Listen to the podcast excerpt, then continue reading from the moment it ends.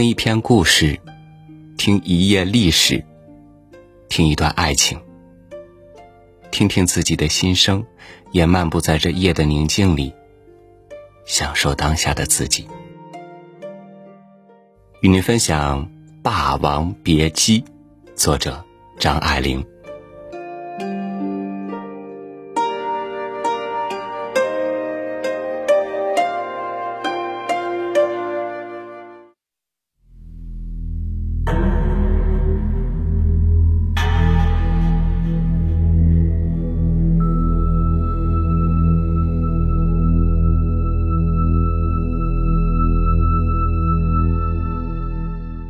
夜风丝溜溜的吹过，把帐篷顶上的帅子旗吹得哗啦啦乱卷。在帐篷里，一支红蜡烛，烛油淋淋沥沥的淌下来，淌满了古铜糕饼烛台的浮雕的碟子。在淡青色的火焰中，一股一股乳白色的、含着稀薄的、呛人的臭味的烟。袅袅上升。项羽，那驰名天下的江东叛军领袖，巍然的系在虎皮毯上，腰略向前俯，用左肘撑着膝盖，右手握着一块蘸了漆的木片，在一方素帛上沙沙的画着。他有一张粗线条的脸庞。皮肤微黑、扩大、坚毅的方下巴，那高傲的薄薄的嘴唇紧紧抿着，从嘴角的微窝起，两条疲倦的皱纹深深的切过两腮，一直延长到下颔。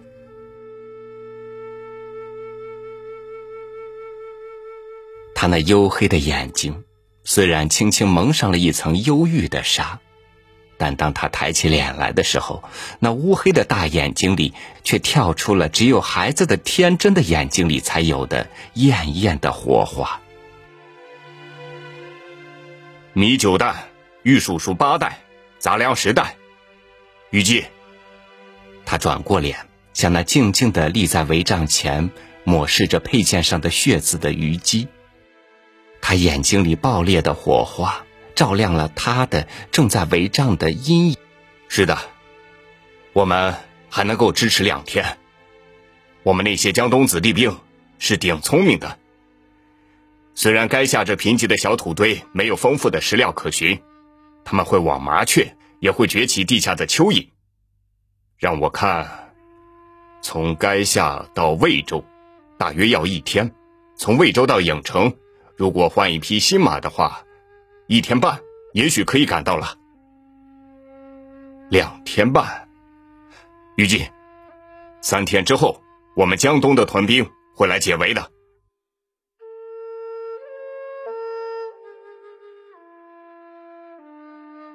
一定，一定会来解围的。虞姬用团扇轻轻赶散了蜡烛上的青烟。大王，我们只有一千人。他们却有十万，啊！他们号称十万，然而今天经我们痛痛快快一阵大杀，据我估计，绝不会超过七万五的数目了。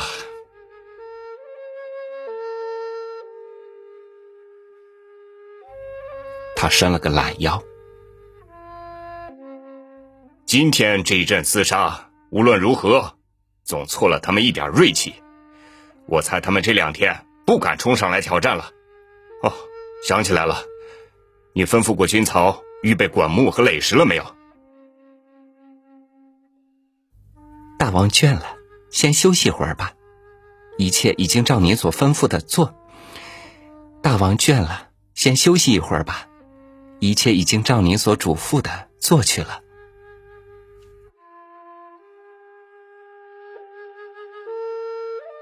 依照着每晚固定的工作做去。伺候他睡了之后，就披上一件斗篷，一只手拿了烛台，另一只手护住了烛光，悄悄的出了帐篷。夜是静静的，在迷胖的薄雾中，小小的淡白色的帐篷缀满了这土坡，在帐子缝里露出一点一点的火光，正像夏夜里遍山开满的红心白瓣的野豆花一般。战马呜呜悲啸的声音卷在风里，远远传过来。守夜人一下一下敲着经，绕着营盘用单调的步伐走着。虞姬裹紧了斗篷，把宽大的袖口遮住了那一点烛光，防它被风吹灭了。在黑暗中，守兵的长矛闪闪地发出微光，马粪的气味、血腥、干草香，静静地在清晨的夜的空气中飘荡。他停在一座营帐前，细听里面的声音。两个士兵赌头子，用他们明天的军粮打赌。一个梦呓的老君呢喃的描绘他家乡的香稻米的滋味儿。虞姬轻轻的离开了他们，在第二次停住的地方。是在前线的木栅栏前面，杂乱的斜坡上堆满了砍下来的树根、木春、沙袋、石块、粘土。哨兵擎着蛇矛来往踱着，红灯笼在残破的雉叠的缺口里摇晃着，把半边天都染上了一层淡淡的红光。他小心地吹熄了蜡烛，把手弯支在木栅栏上。向山上望过去，那一点一点密密蒙蒙的火光，闪闪烁烁，多得如同夏天草窝里的萤火虫。那就是汉王与他所召集的四方诸侯的十万雄兵，云屯雨集的大营。虞姬托着腮凝想着，冷冷的风迎面吹来，把他肩上的飘带。吹得瑟瑟乱颤，他突然觉得冷，又觉得空虚，正像每一次他离开了项王的感觉一样。如果他是那炽热的、充满了夜夜的光彩、喷出耀眼玉花的雄心的火焰的太阳，他便是那承受着、反射着他的光和力的月亮。他像影子一般的跟随他。经过漆黑的暴风雨之夜，经过战场上非人的恐怖，也经过饥饿、疲劳、颠沛，永远的。当那叛军的领袖骑着天下闻名的乌骓马，一阵暴风似的驰过的时候，江东的八千子弟总能够看到后面跟随着虞姬，那苍白微笑的女人。紧紧控着马缰上淡绯色的织锦斗篷，在风中鼓荡。十余年来，他以他的壮志为他的壮志，他以他的胜利为他的胜利，他的痛苦为他的痛苦。然而，每逢他睡了，他独自长了蜡烛出来巡营的时候，他开始想起他个人的事来了。他怀疑，他这样生存在世界上的目标究竟是什么？他活着，为了他的壮志而活着。他知道怎样运用他的佩刀、他的长矛和他的江东子弟去获得他的皇冕。然而他呢？他仅仅是他的高昂的英雄的呼啸的一个微弱的回声。渐渐轻下去，轻下去，终于死寂了。如果他的壮志成功的话，远远的在山下汉军的营盘里，一个哨兵轻轻的吹起画角来，那悠悠的凄楚的角声，单调笨拙，在澄净的夜空底下回荡着。天上的一颗大星，渐渐的暗了下去。他觉得一颗滚烫的泪珠，落在他自己的手背上。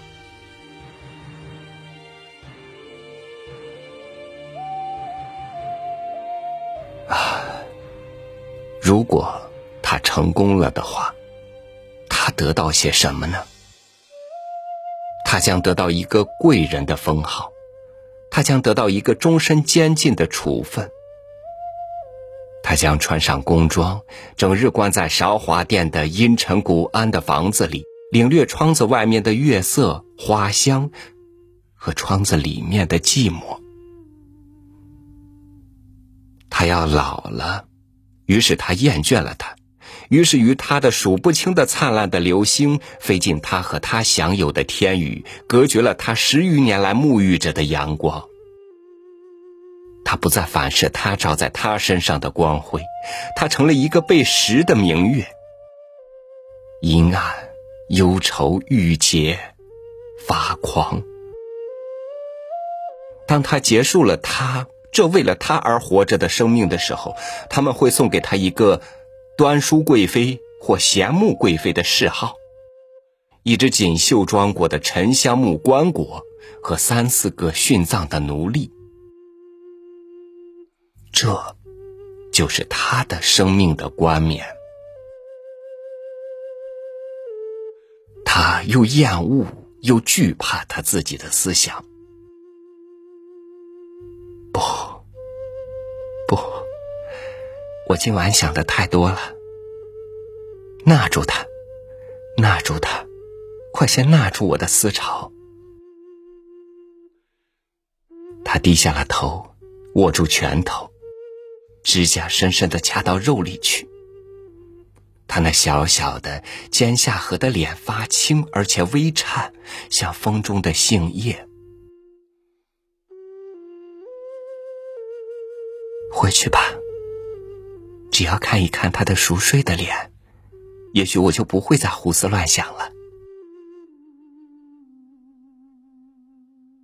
他拿起蜡烛台，招呼近旁的哨兵过来，用他的灯笼点亮了他的蜡烛。正当他兜紧了风佩和斗篷，预备转身的时候，他突然停住了。从山脚下的敌兵的营垒里传出低低的。悠闲的、懒洋洋的唱小调的歌声，很远，很远，咬字也不大清晰。然而风正朝山上吹，听得清清楚楚的楚国乡村中流行的民歌《罗夫姐》。先是只有一只颤抖的、孤零的喉咙在唱。但是，也许是士兵的怀乡症被淡淡的月色勾了上来了吧？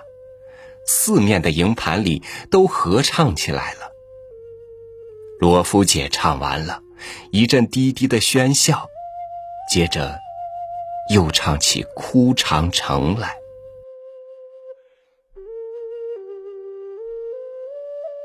虞姬木然站着，他先是略略有些惶惑。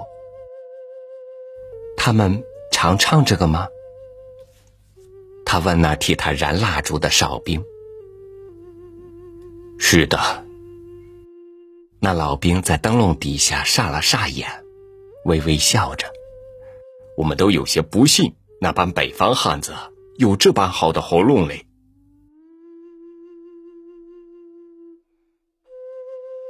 虞姬不说话，手里的烛台索索的乱颤。噗的一声，灯笼和蜡烛都被风吹熄了。在昏暗中，他的一双黑眼珠直瞪瞪向前望着，像猫眼石一般的微微放光。他看到了这可怖的事实。等那哨兵再给他点亮了蜡烛的时候，他匆匆的回到有着帅字旗的帐篷里去。他高举着蜡烛，站在项王的榻前。他睡得很熟，身体微微蜷着，手塞在枕头底下，紧紧握着一把金缕小刀。他是那种永远年轻的人们中的一个，虽然他那分披在额前的乱发已经有几经灰白色的，并且光阴的利刃已经在他坚宁的前额上画了几道深深的皱痕。他的熟睡的脸依旧含着一个婴孩的坦白和固执，他的粗眉毛微微皱着，鼻子带着倔强的神气，高贵的嘴唇略微下垂，仿佛是为了发命令而生的。虞姬看着他，不，不，他不能叫醒他，告诉他悲惨的一切。他在梦到援兵的来临，也许他还梦见内外夹攻，把刘邦的大队杀得四散崩溃。也许他还梦见自己重新做了诸侯的领袖，梦见跨了乌骓整队进了咸阳。那不太残酷了吗？假如他突然明白过来，援军是永远不会来了。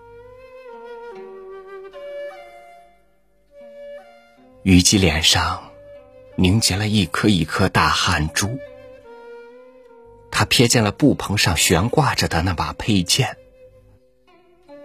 如果，如果他在梦到未来的光荣的时候，忽然停止了呼吸，譬如说，那把宝剑忽然从棚顶上跌下来，刺进了他的胸膛，他被他自己的思想害住了，汗珠顺着他的美丽的青白色的面颊向下流，红烛的火光缩的只有蚕豆小。项王在床上翻了个身。大王，大王，他听见他自己沙哑的声音在叫。嚯的一下，把小刀拔出鞘来。怎么了，虞姬？有人来劫营了吗？没有，没有。可是。有比这个更可怕的，大王，你听。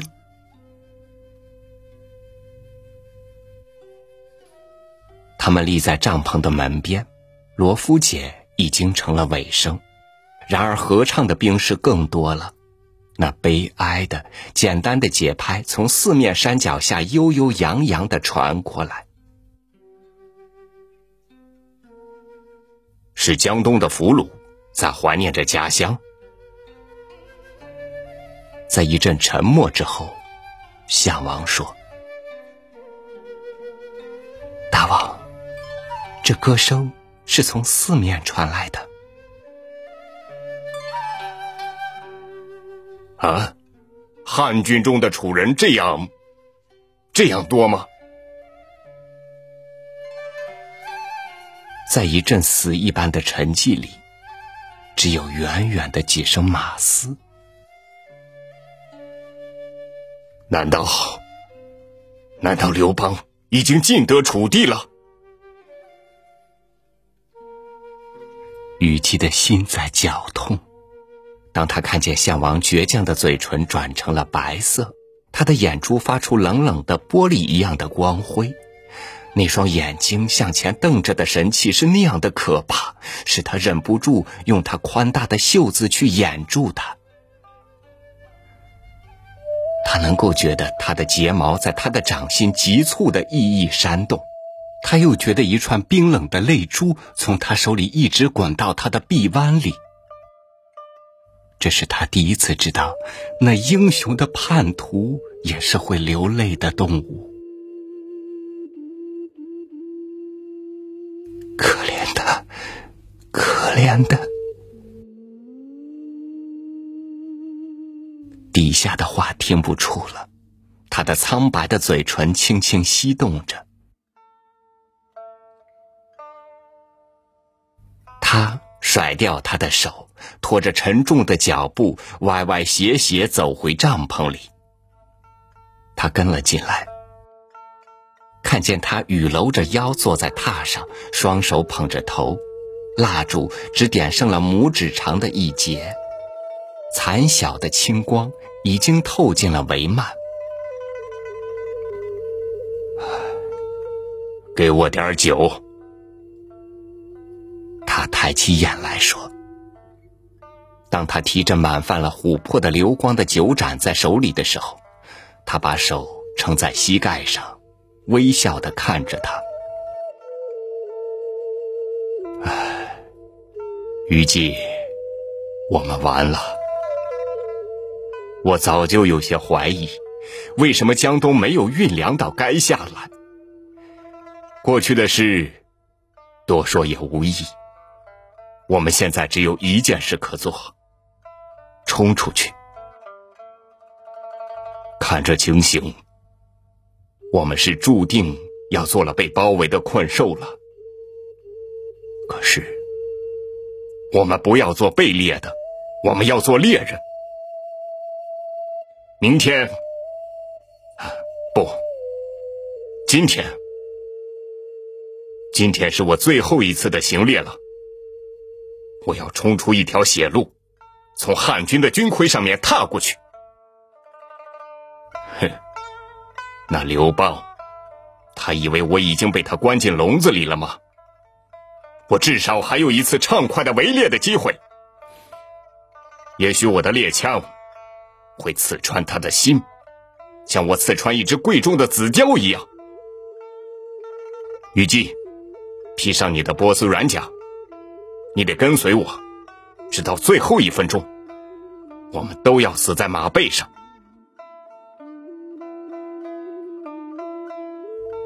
大王，我想你是懂得我的。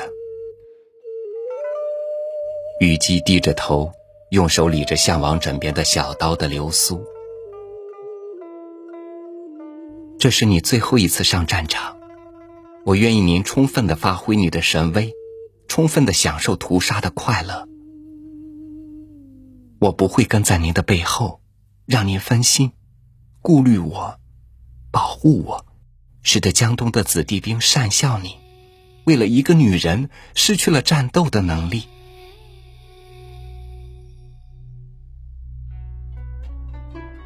哦，那你就留在后方，让汉军的士兵发现你，去把你献给刘邦吧。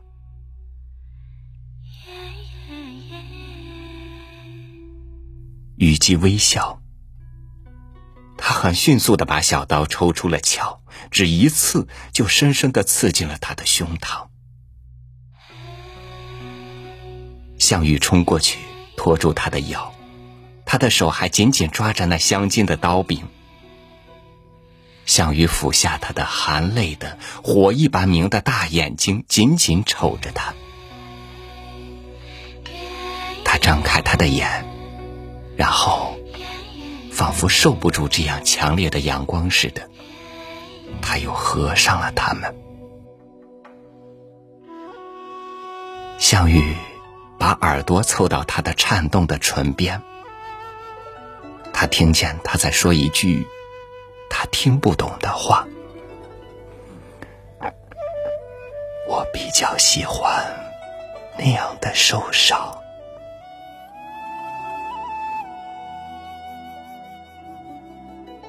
等他的身体渐渐冷了之后，项王把他胸脯上的刀拔了出来，在他的军衣上楷抹掉血渍，然后咬着牙。用一种沙嘎的野猪的吼声似的声音，他喊叫：“许嵩，吹起花角，吩咐备马，我们要冲下山去。”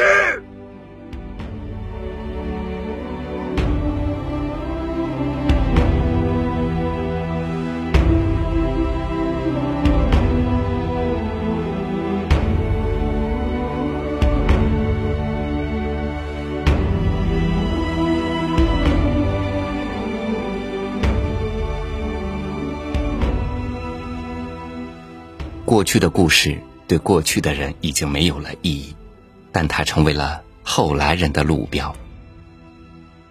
旧的故事都化作滔滔江水，汩汩诉说着早已渺茫的恩怨情仇。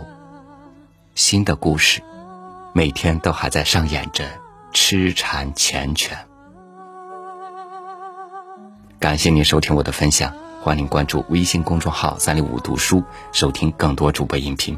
我是超宇，祝您晚安，明天见。